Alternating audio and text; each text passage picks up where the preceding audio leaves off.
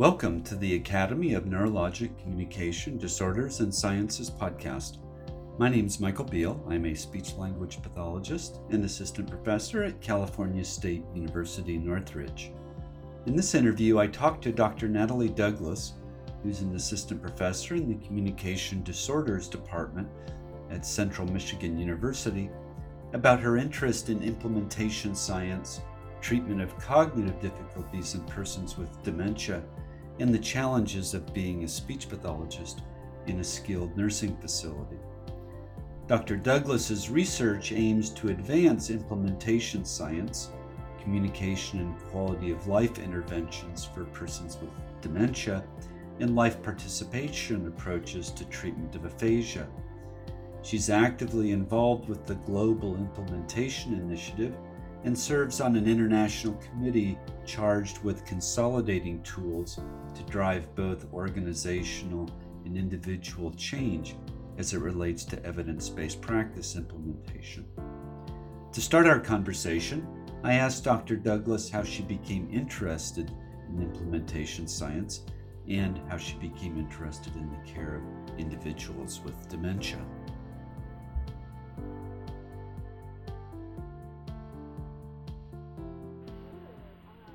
I started off at Ohio University and I worked in Brooke Hallowell's eye movement aphasia research lab during the end of my bachelor's and the beginning of my um, and the end of actually my master's degree.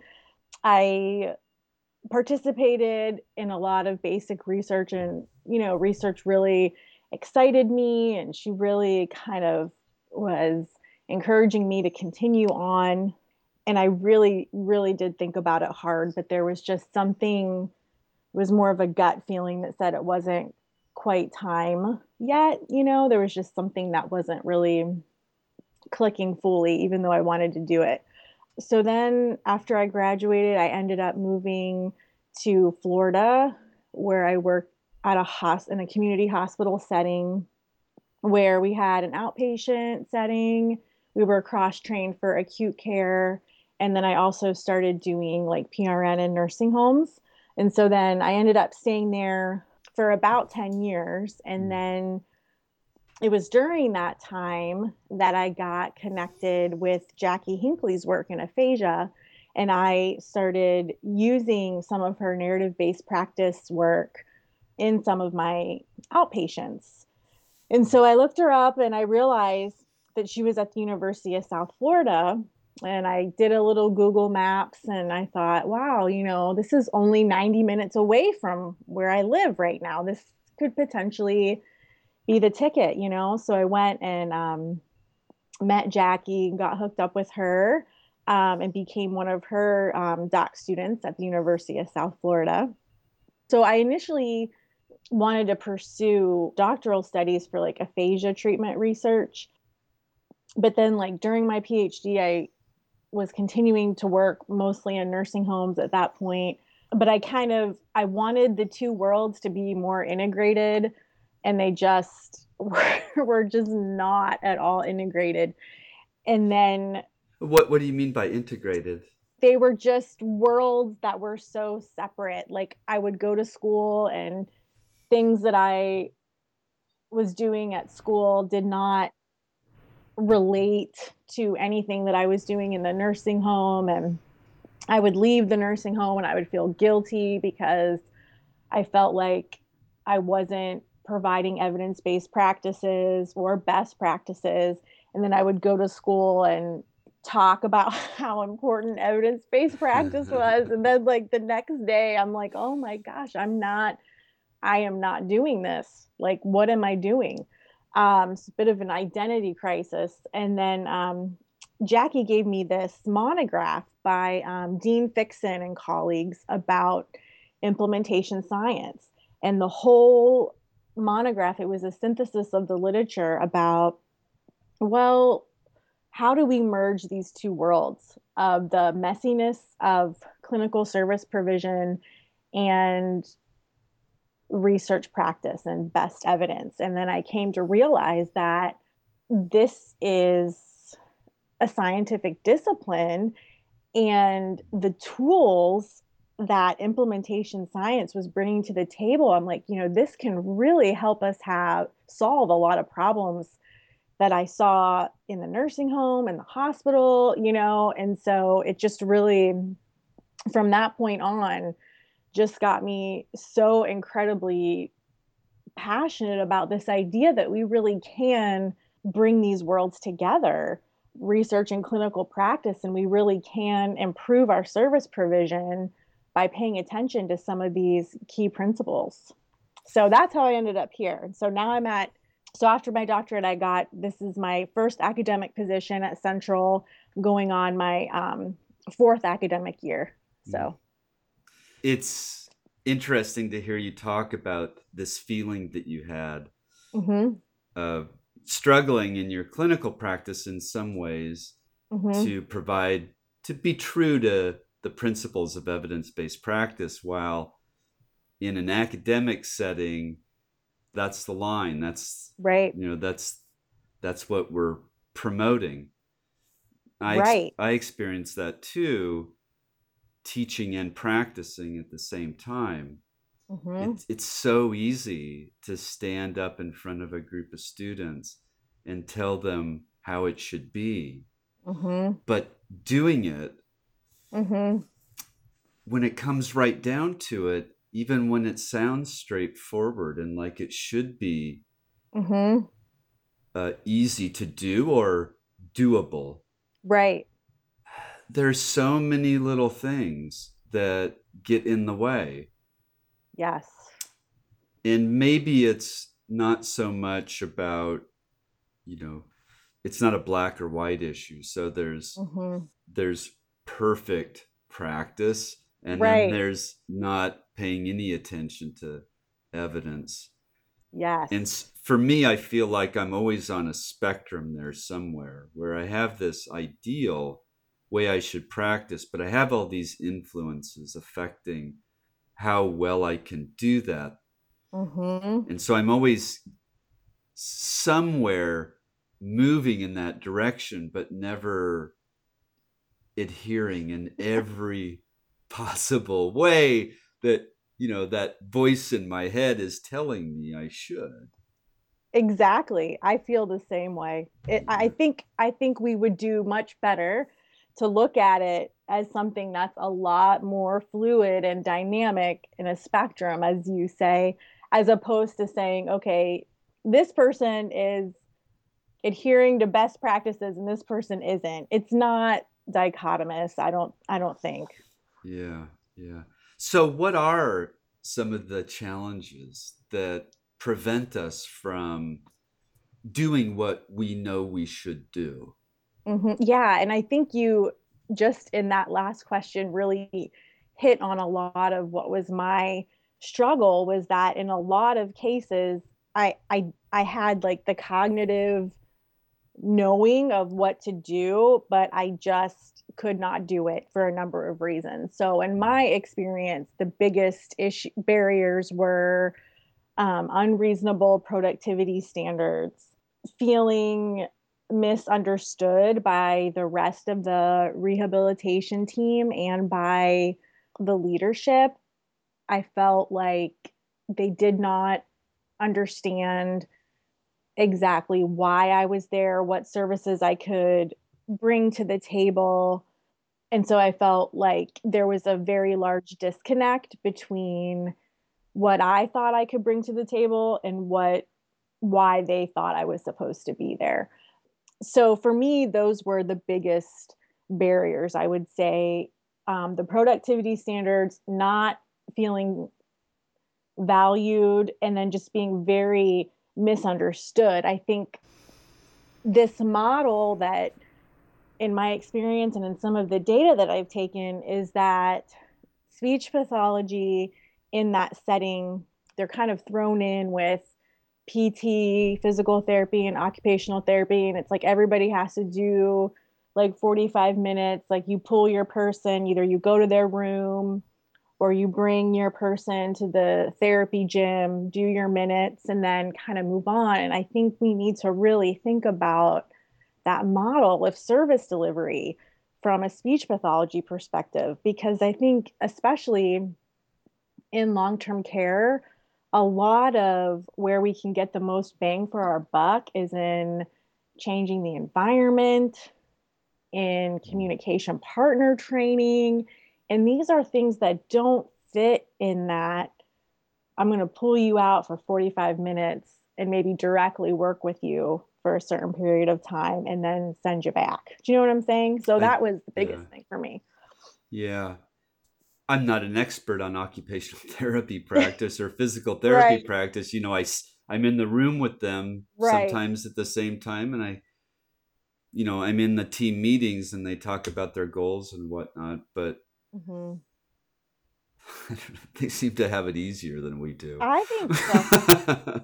I'm sure they would disagree, um, but I think that they do. It's it's a little bit, and you know, I think I'm talking to my area of expertise is a lot more like language and cognitive communication based. I don't know if some of these principles that we're talking about are maybe a little different if we're talking about motor speech disorders. So I don't want to, yeah. you know, disregard that. But um, or dysphagia. Or yes, which is a whole other thing in long term care too. So, mm-hmm. yeah. So, as far as productivity goes and time, what I hear you saying is that our goals don't necessarily fit into this really tightly scheduled way of practicing.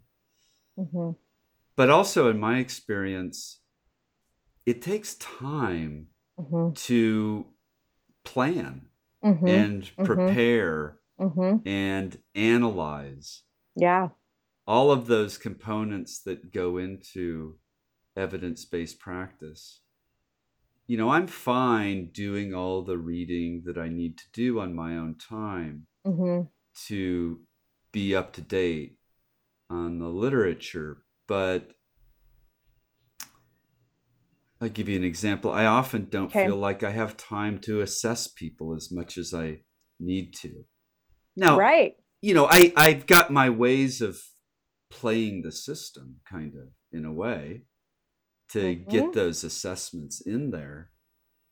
Um, what what were were you experiencing something similar?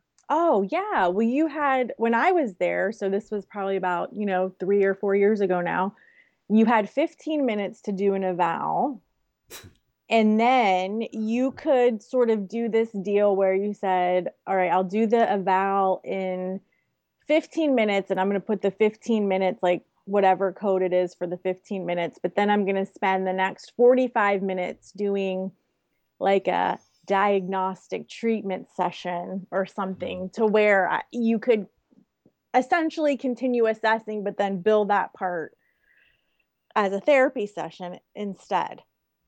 Yeah. So that's what we did, you know, so that you end up with an hour, you know, but then I I don't I don't know if I don't know. It's like does that does that matter? I mean, does it matter what you put down on the form in terms of like 15 minutes here, 45 minutes here? If you're able to do what's best for that person in front of you, or is that an ethical concern that my time does not match up with exactly what I put on the form? Because that's just a completely who's can do an assessment in 15 minutes, you know? Yeah. So just for the for the listeners, I just mm-hmm. want to make it clear. So my experience was primarily in the VA.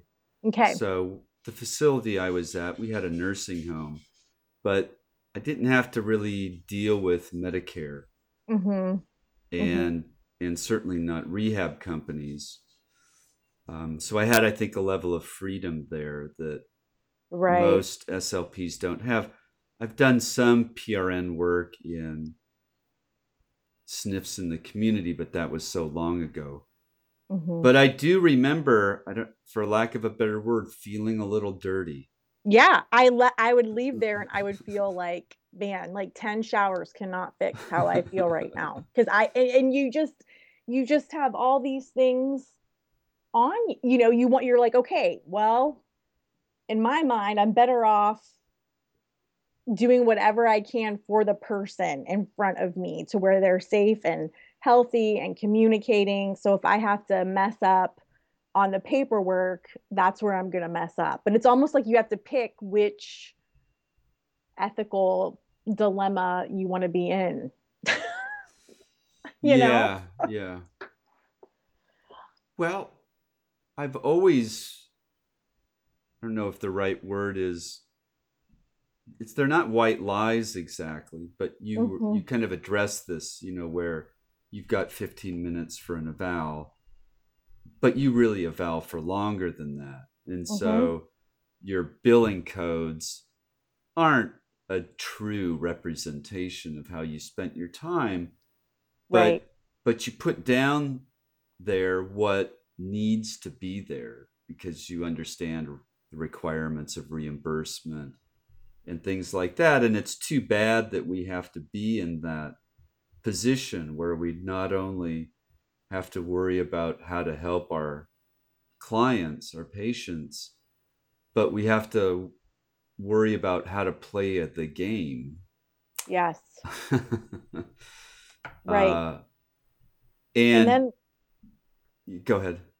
Oh, I was just wondering. I always asked myself, you know, if I'm putting this on the paper, I really always felt like I was perpetuating a broken system by saying, well, I really did only evaluate a person for 15 minutes. And that's problematic, you know, if we're all putting that down, but none of us are really doing that. So I mentioned before we started recording the podcast that I spend some time on social media mm-hmm. that are uh, specifically for speech pathology outside of the ASHA um, community forums. Mm-hmm. And I see a lot of s- speech pathologists, and obviously, you know, this is a who knows how representative this is of the general feeling of SLPs, but a lot of hang, hand wringing mm-hmm. in public by particularly um, CFs. Yeah. And and new clinicians, you know, mm-hmm. nursing uh, facilities can be difficult for them because oftentimes they're not getting as much supervision as they need. Right. And it's a challenging environment for even an experienced therapist. Mm-hmm. But there seem to be two kind of complaints. One is unreasonable productivity standards and not mm-hmm. having lo- enough time.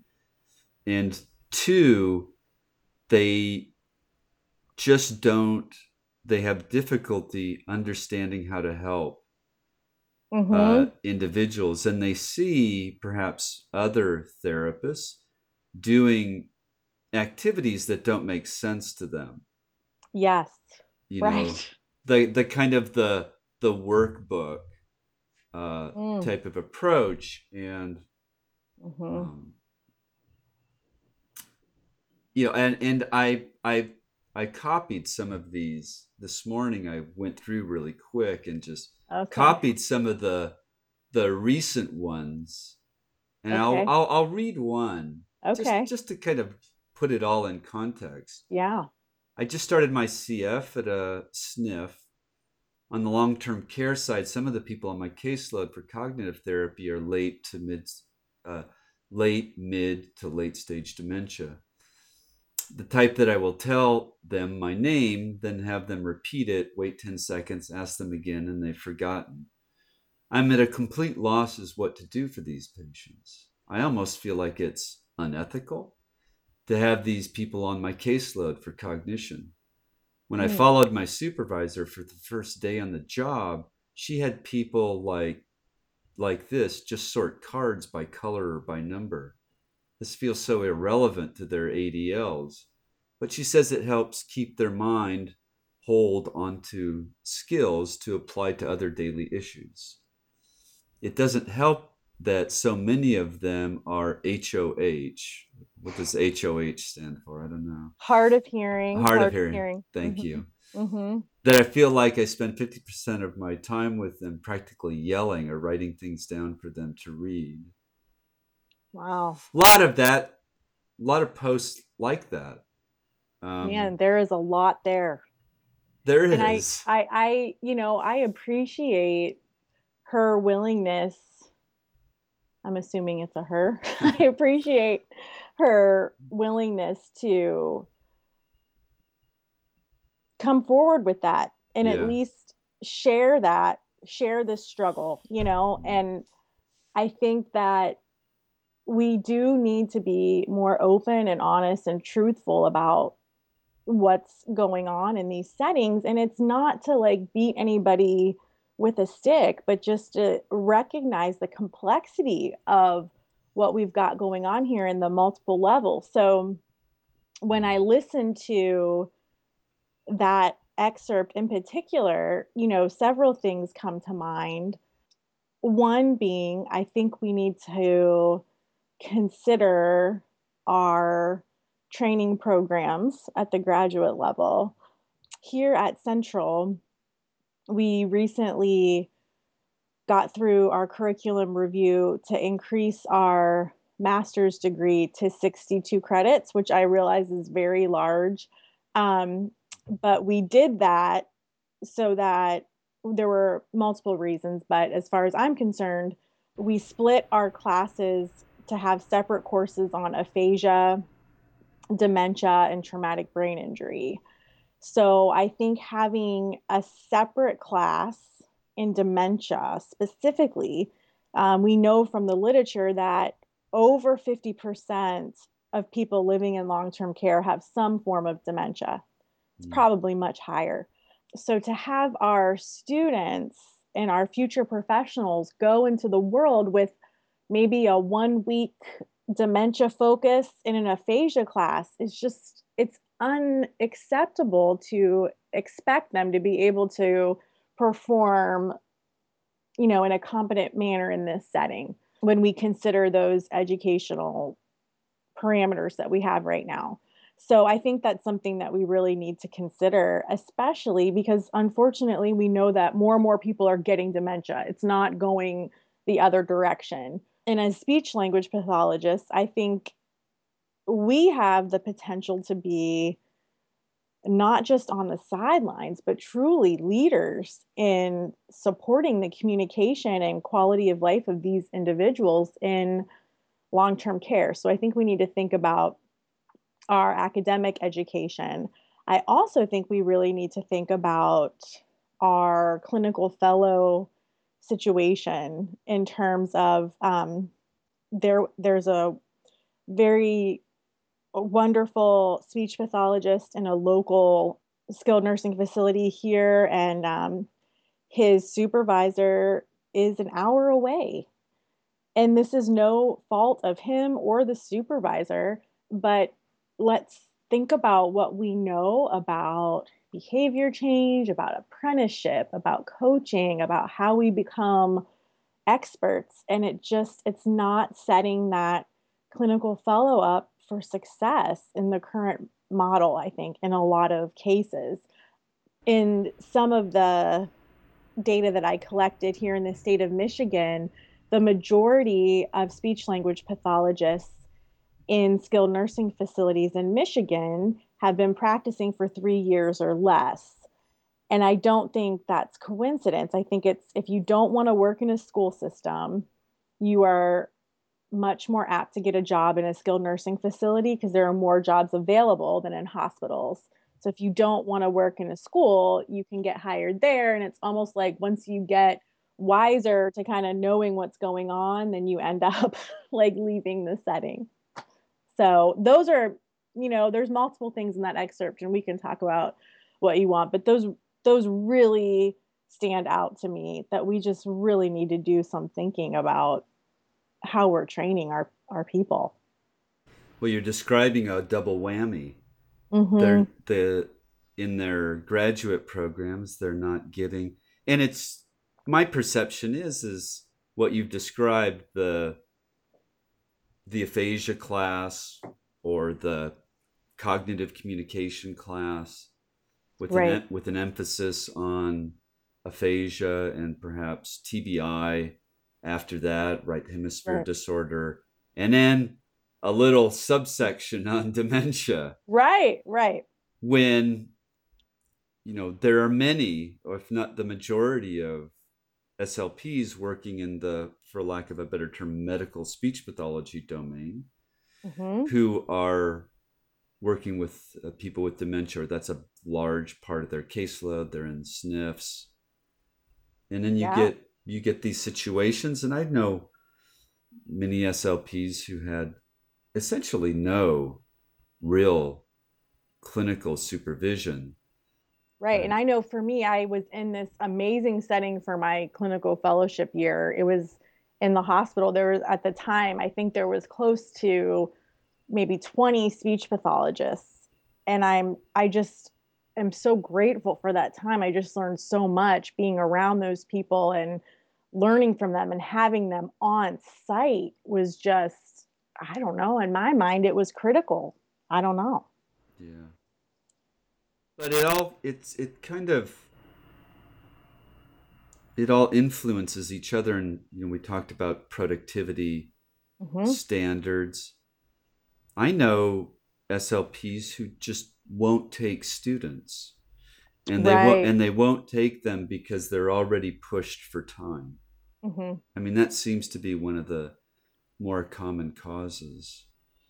Right. Uh, right yeah. it's a big problem you know and i think we need to think about okay so what is productivity really and how we're defining it mm. um because it's if you spend you know i i i would envision that it would it would be better for the residents, for the company, for the organization, for families across the board if the speech pathologist was hired on a salaried position and he or she could, of course, demonstrate productivity, but in other ways. If you spend some time manipulating the environment, um, training, doing some on site coaching with the nursing assistants, how do we approach residents? Let me show you how to deal with this you know let me show you how to communicate with this person who is expressing that they don't want to take a bath or that they don't want to eat let me go in there with you so where the person is the speech language pathologist is the truly the communication expert in the building and he or she can measure their productivity in a different way hmm. but be paid on salary and not per person or by hour or by minutes or anything like that. Until that changes. Anybody want to change that? Yeah. you know. yeah. Can you can you paint a picture for us maybe of how you think SLPs working in SNFs can begin to approach the cognitive communication treatment realm? Right within within the current system yeah. like within the yeah you know i think that um one of the things to think about is how is the person spending their day and how do they want to spend their day. So it's almost like you go you think about your resident right as a whole person and say okay this is my this is my person and what is their day like? What happens when they get up? Right? So is it a situation where they wake up because they normally get up at like 7:45 and then um, the nursing assistant rushes in and gets them ready super fast because they have to be down in the dining room at 8 or else they're not going to get breakfast, right? So it's like you kind of like walk through the day with your resident and, and we really need input from nursing assistants mostly about, you know, where are the breakdowns happening? How can I help support? You know, where are there communication breakdowns? You know, because I think a lot in this population a lot of what is termed like a behavior from a negative standpoint, like Mr. Smith has like behavior problems. Well, a lot of times Mr. Smith is communicating, and that's the only way that he can communicate is through his like behaviors, right? Mm-hmm. So I think figuring out where is that breakdown taking place? You know, is it the a person doesn't want to eat anything at eight o'clock because they get up at 7:45, they feel rushed to get ready, etc. Okay, so sometimes it's just recommending a simple solution of can they have their breakfast at nine, even if it's cold cereal or something? Or can somebody go in and gently wake them like at 7:15 so that they don't have you know all of that stress you know by mm-hmm. rush rush rush and the nursing assistant has a little bit more time to approach and give the person time to wake up and i think so walking through the day and looking for things like that i think any environmental changes that we can do so to keep the person um, as independent as possible so maybe it's making an external memory aid on all the steps required to brush teeth okay so that the nursing assistant doesn't have to do that right so maybe it's a situation where if there was a nice laminated external memory aid in front of the sink that went through the steps of teeth brushing that the person could do that independently. You know, we know that in dementia, this procedural memory can be spared for quite a long time. So you put that person in front of the sink, cue them to look at the aid, give them a toothbrush, give them water. You know, I mean, it could, it's amazing what can happen when the person is given the opportunity to be independent. So I think any activity of daily living, you know, what can I make an external memory aid for to see if this person can do something more independently. I think the other thing that we need to consider in this population from a cognitive communication standpoint is assisted listening devices.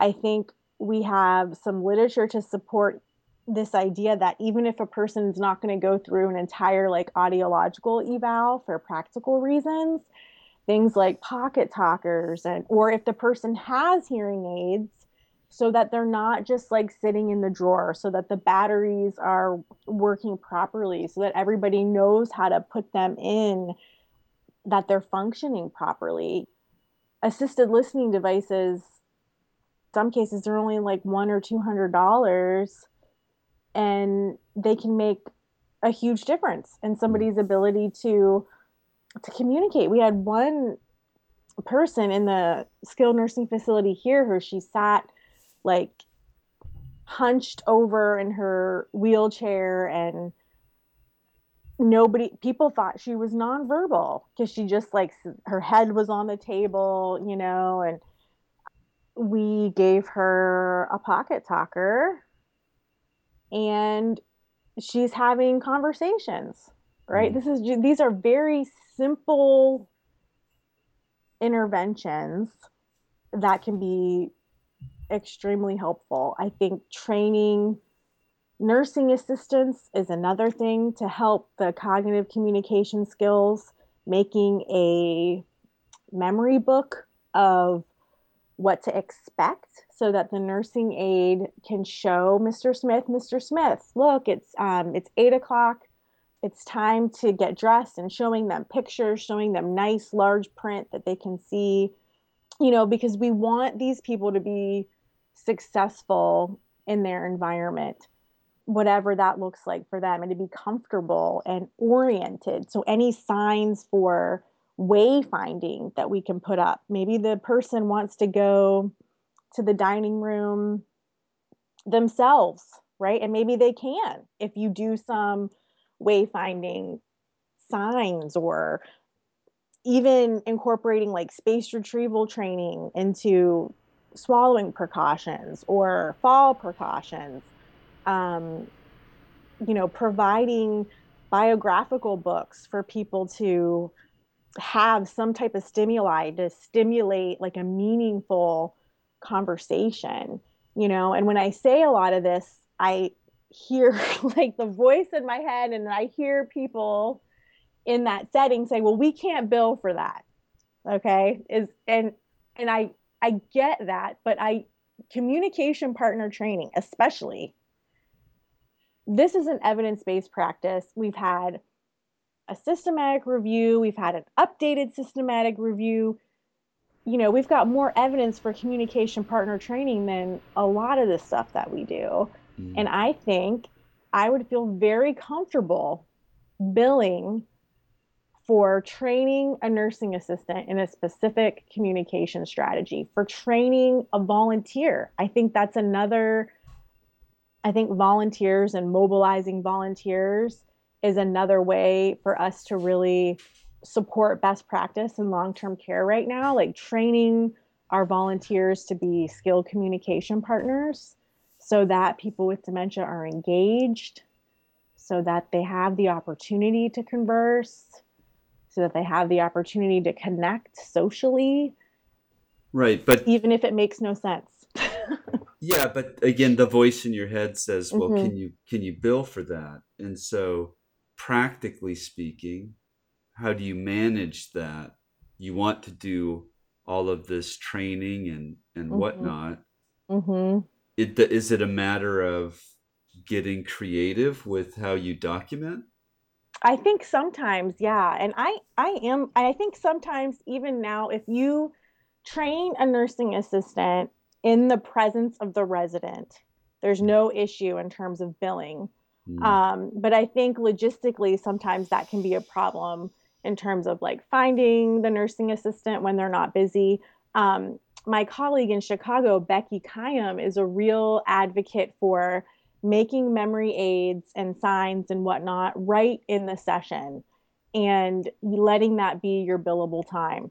right because you're not you don't necessarily need to spend all this time outside of the session making signs and memory aids but you do it right there in the session if you can and that i wonder i wonder if that wouldn't be both practical pragmatic but also mm-hmm. a nice way of making sure that it's a collaborative process as much as possible with your client, mm-hmm. your patient. Um, yeah. Kind of get their buy in in a way. Absolutely. Absolutely. Yeah. Of course, there are kind of t- two things I was thinking of. Mm-hmm. One is while you were talking, I was thinking, well, this sounds very practical and pragmatic. it's kind of mm-hmm. hard hard to argue with. Right. So, the, so the question becomes, well, why is it not being done? And I think we kind of touched on a little bit of that at the end here. That a lot of it is time. Yeah. What what is straightforward and pragmatic still requires a lot of time to do. Right. Um, and so maybe you can see why people sometimes default towards the more workbook and stimulation based approaches. Mm-hmm. I do see that. And I think yeah. the one, the elephant in the room that we haven't talked about yet is the major focus on swallowing in mm. these environments to the point to where sometimes it really precludes working on any aspect of communication because I know, you know, there are specific I used to think that I was like the choking and weight loss police right? right because yeah. those are markers that everybody cares about you know the administrator all of the leaders everybody cares if somebody loses weight everybody cares if somebody's an aspiration risk if somebody's at risk for choking on a piece of meat that gets everybody up in a tizzy right so as a speech pathologist you got to get in there and likely you walk in and there's already like seven fires that you need to put out about somebody's nutritional status or their risk for aspiration or choking because that's a huge liability to the facility. So I think you know, you go, you put out those seven fires. Well, I'm not going to make Mr. Jones a sign to brush his teeth, right? Because like I just did all, and it's this is not to be negative. I mean, I I I understand. I get it, you know, cuz people are down your throat about why did Mrs. James lose 7 pounds? You know, what's what's the deal? So and so needs a diet change. Um, and I think that just takes up so much time. Hmm. And there's only so much time. You know, I remember it in the late 80s, early 90s. A lot of my colleagues, we would talk about how swallowing seemed to kind of be eclipsing mm-hmm. a lot of the other things that we did in terms of yeah. working with communication and cognition. And there was this sense that we were losing an aspect of our practice.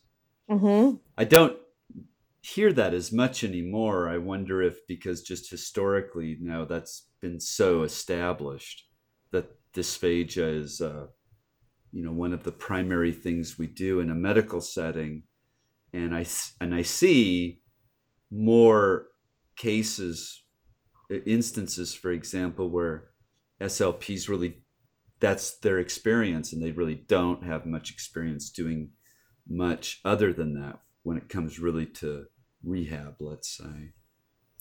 Um, right you mentioned the other thing i was thinking of was working with uh, nursing assistants. Mm-hmm. and nursing in general. I mean that's not always easy is it? No.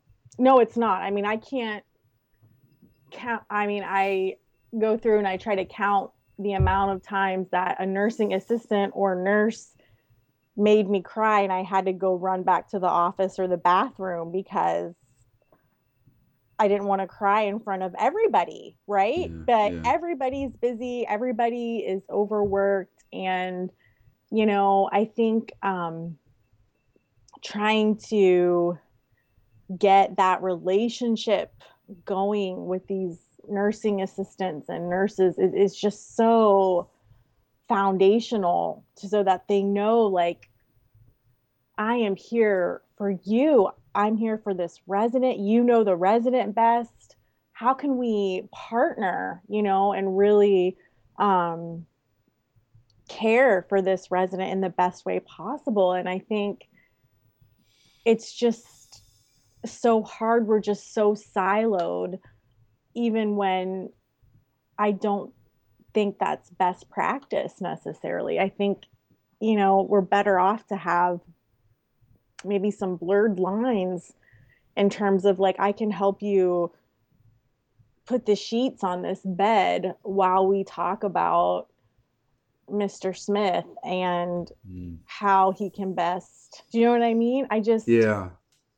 I think that can really go go a long way and i think it's really hard to um it's hard it's hard to establish those relationships because there's already this perceived imbalance of power in terms of how much a nursing assistant makes, how much a speech pathologist makes from a salary point of view, from an education point of view. So we're already kind of coming up against this um, power imbalance that needs to be kind of overcome because nursing assistants have the least amount of power but the most amount of resident care and mm. so that's a barrier you know regardless of how you how one feels about that that's that's the deal is like they are responsible for the most and yet they have the least amount of power the least amount of pay in the organization. And so i think that's something to keep front and center. So is is a is a is a solution to that maybe going out of our way to acknowledge their power in the situation, their usefulness in that context. And you gave a very practical example of actually helping them. Mm-hmm. You know, I, I liked that example of do making the bed with them mm-hmm. because I think that is a very concrete way of starting to dissolve that power imbalance mm-hmm. um, and uh, giving back to them too, yeah. not not always just taking from them. Yes, because that's kind of what we do. It's easy for yeah. us to, to do that. Is just take from the, the the the staff at that level.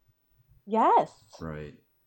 Yes, hmm. I I do. I think that I think that would be great. And you know, I've been a lot, a couple. There's been like five or six of our graduate students since I've been here who have worked as CNAs and they're in our graduate program. And I think, how awesome is mm. that for you to experience mm-hmm. you know firsthand all of the demands of what is required of this job you know i just i just think yeah. that is an amazing position to be in mm. to have had that experience firsthand yeah so just to go back a little bit mm-hmm. um, you've written about the need to as much as we can do client-centered care yeah your description of really taking a look at this person's life so obviously residents will have more or less ability to participate in that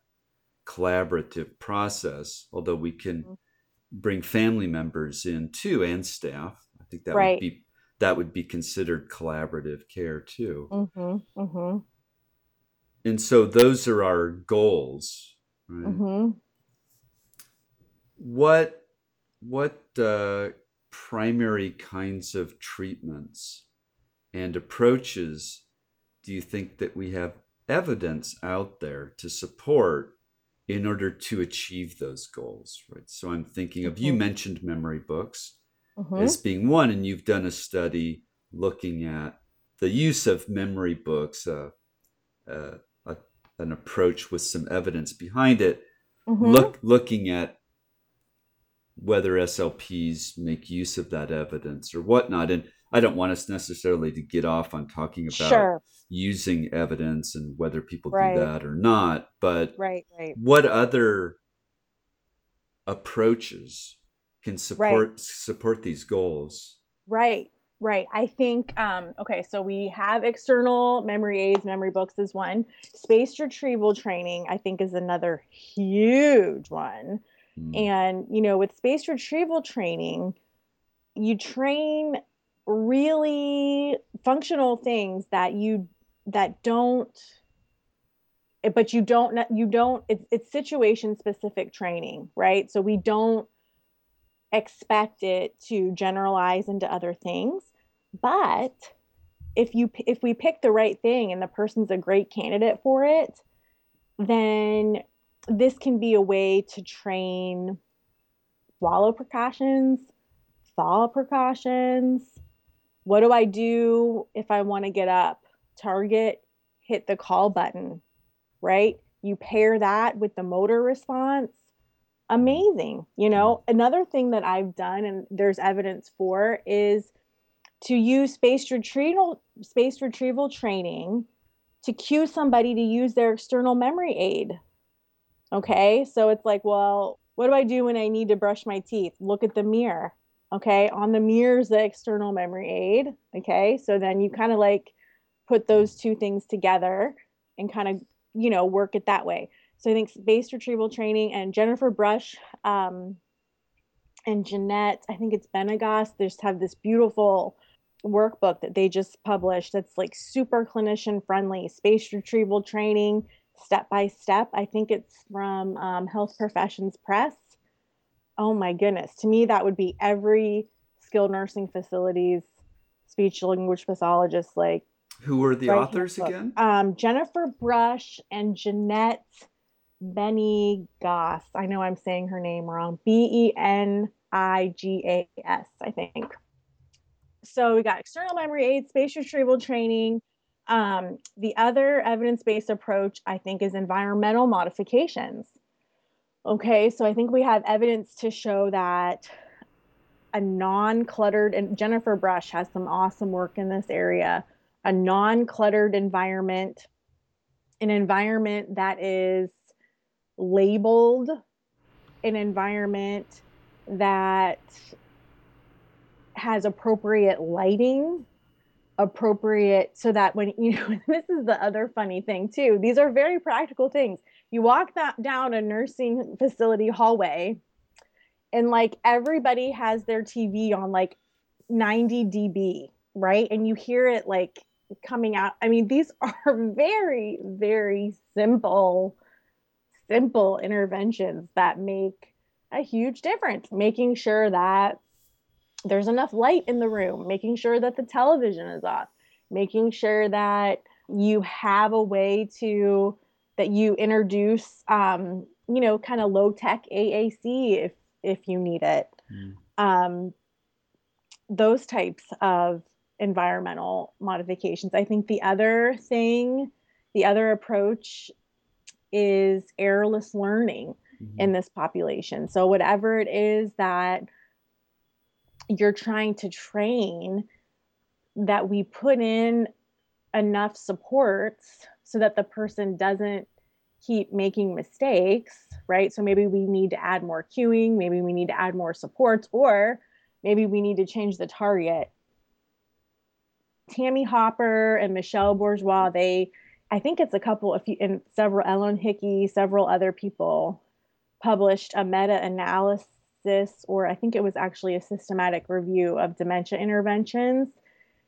It was in AJSLP, I think in 2012 was when it came out. Yeah, yeah. It, you, I, I read it. Yeah. Okay. It's um yeah, they looked at spaced retrieval, errorless learning, um, mm-hmm. vanishing mm-hmm. cues, mm-hmm, mm-hmm. and memory workbooks. Those were mm-hmm. the areas that there was evidence for. It was pretty mm-hmm. strong for yeah spaced retrieval and uh, errorless learning was a little bit more mixed. It seems like some people respond more to an errorful approach. Mm-hmm, mm-hmm. Um, and uh, vanishing cues and errorless learning, there's a lot of overlap yeah. there. Uh, right. Just before I forget, so I found that book I think that you were oh, re- referencing. Okay. It's called Spaced Retrieval Step by Step. Yes. And, yes. and evidence based memory intervention. And yes. the, the first author is Benigas. B- yes. B E N I G A S. Yes. And then Brush and Elliot are the other yes, authors. Okay. Yes. Yeah. And actually, if you go to brushdevelopment.com, mm-hmm. um, Jennifer Brush has a number of books that look like they might be useful uh, books for caregivers too. Yes, mm-hmm. yes. Mm-hmm. And she and Michelle Bourgeois are doing some work um, where we're still there's definitely enough evidence to it's promising, but there's still more work that needs to be done in using Montessori based a Montessori based philosophy in long-term care environments. And so Montessori is more of a philosophy than it is a specific treatment approach. Mm-hmm. So it's embracing these elements of person-centered care, of having meaningful activities, right? It's based off of this idea that people want purpose, they want to feel useful, and that for a lot of people, quality of life is connected to being able to contribute to one's community.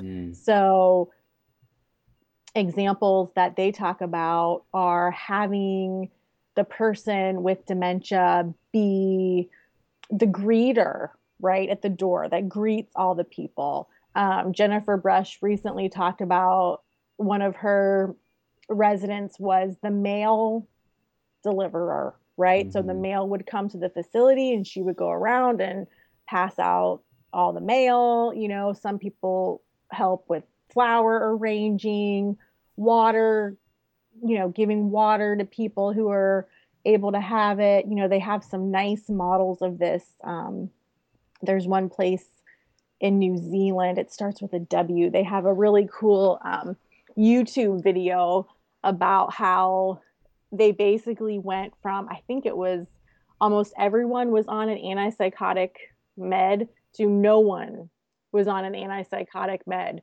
when they um, started using some of these approaches.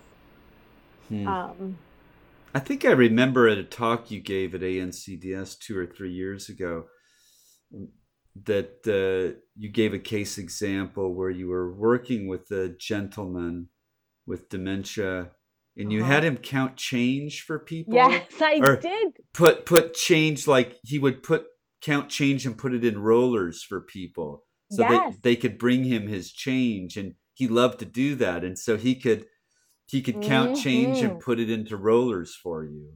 Yes, and he absolutely loved it because he was a big casino guy. Uh, so ah. it gets back to the person centered You know, he liked to fiddle around with change. He was a slot machine guy. And so he put the change into the um, slots and yeah, it was just so cool. So this idea of like meaningful act, meaningful mm. activities, engagement, it's huge.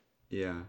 And just just to reiterate this mm-hmm. basic move away from a stimulation based approach to working with people with dementia that we're not going to mm-hmm. you know many of these other comments i saw on social media was something akin to well i've been told to do this kind of workbook based activity mm-hmm.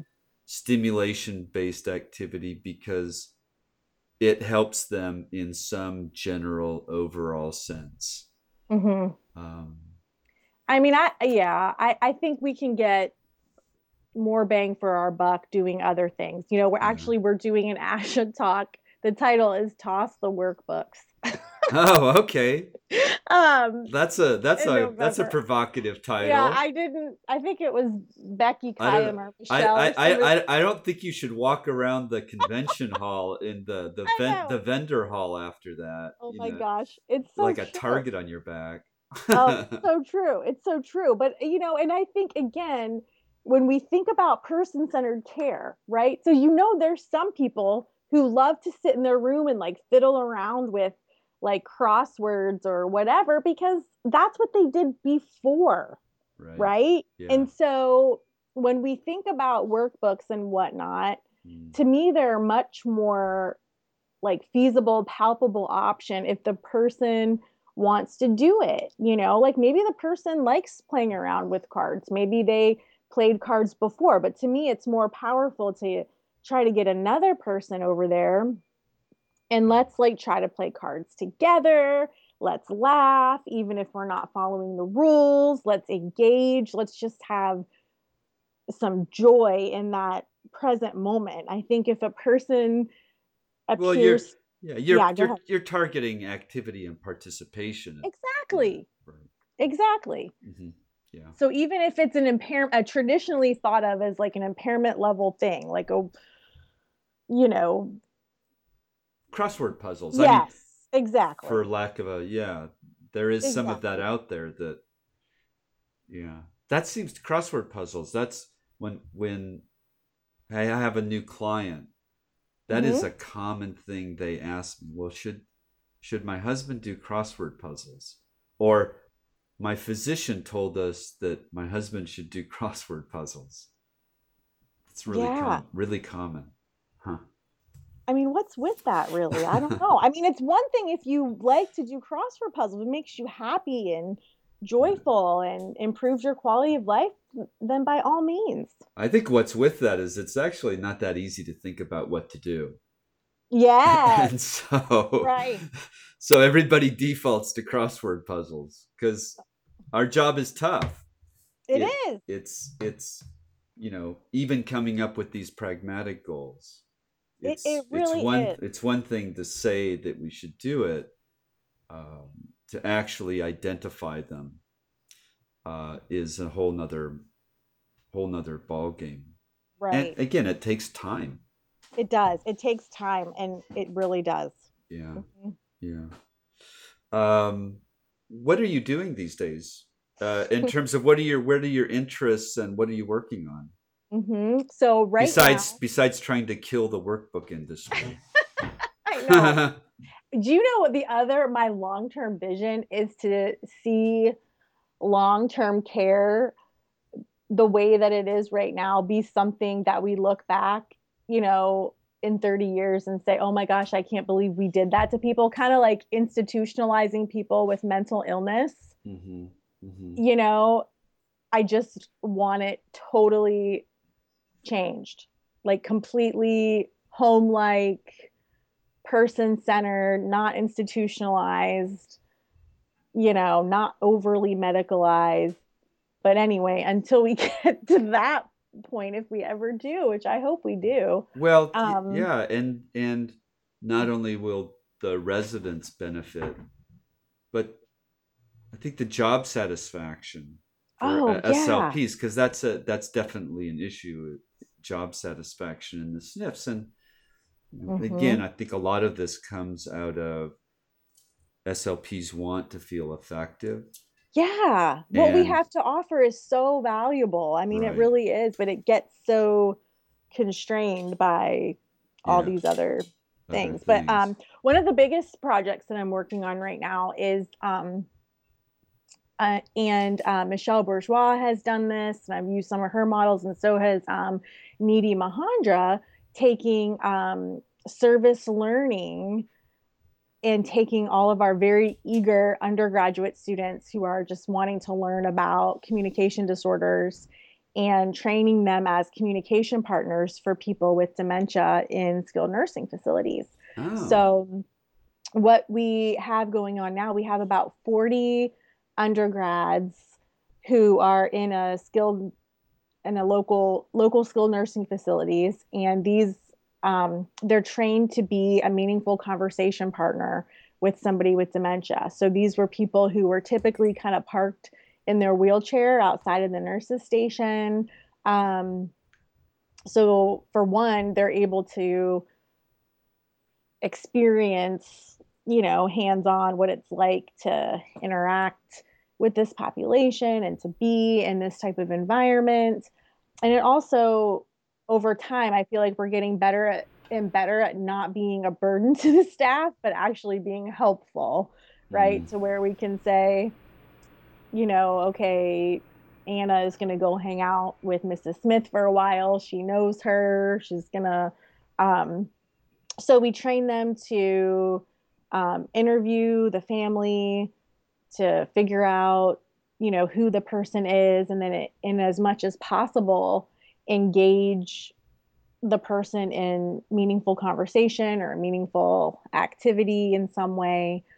For some of our folks that are you know nonverbal and kind of in the end stages we sit with them and hold their hand scratch their back maybe put lotion on them. Are you able to are students able to then do this without direct supervision from a licensed therapist Right, because it's none of it is billed, so it's all part of a service learning contract between the university and the facility. you know Where, yeah yeah, go ahead. well because i had a situation in my state where because i run a book club for or i facilitate a book club for people with aphasia hmm and i wanted to have students be able to do that because this is not a treatment group.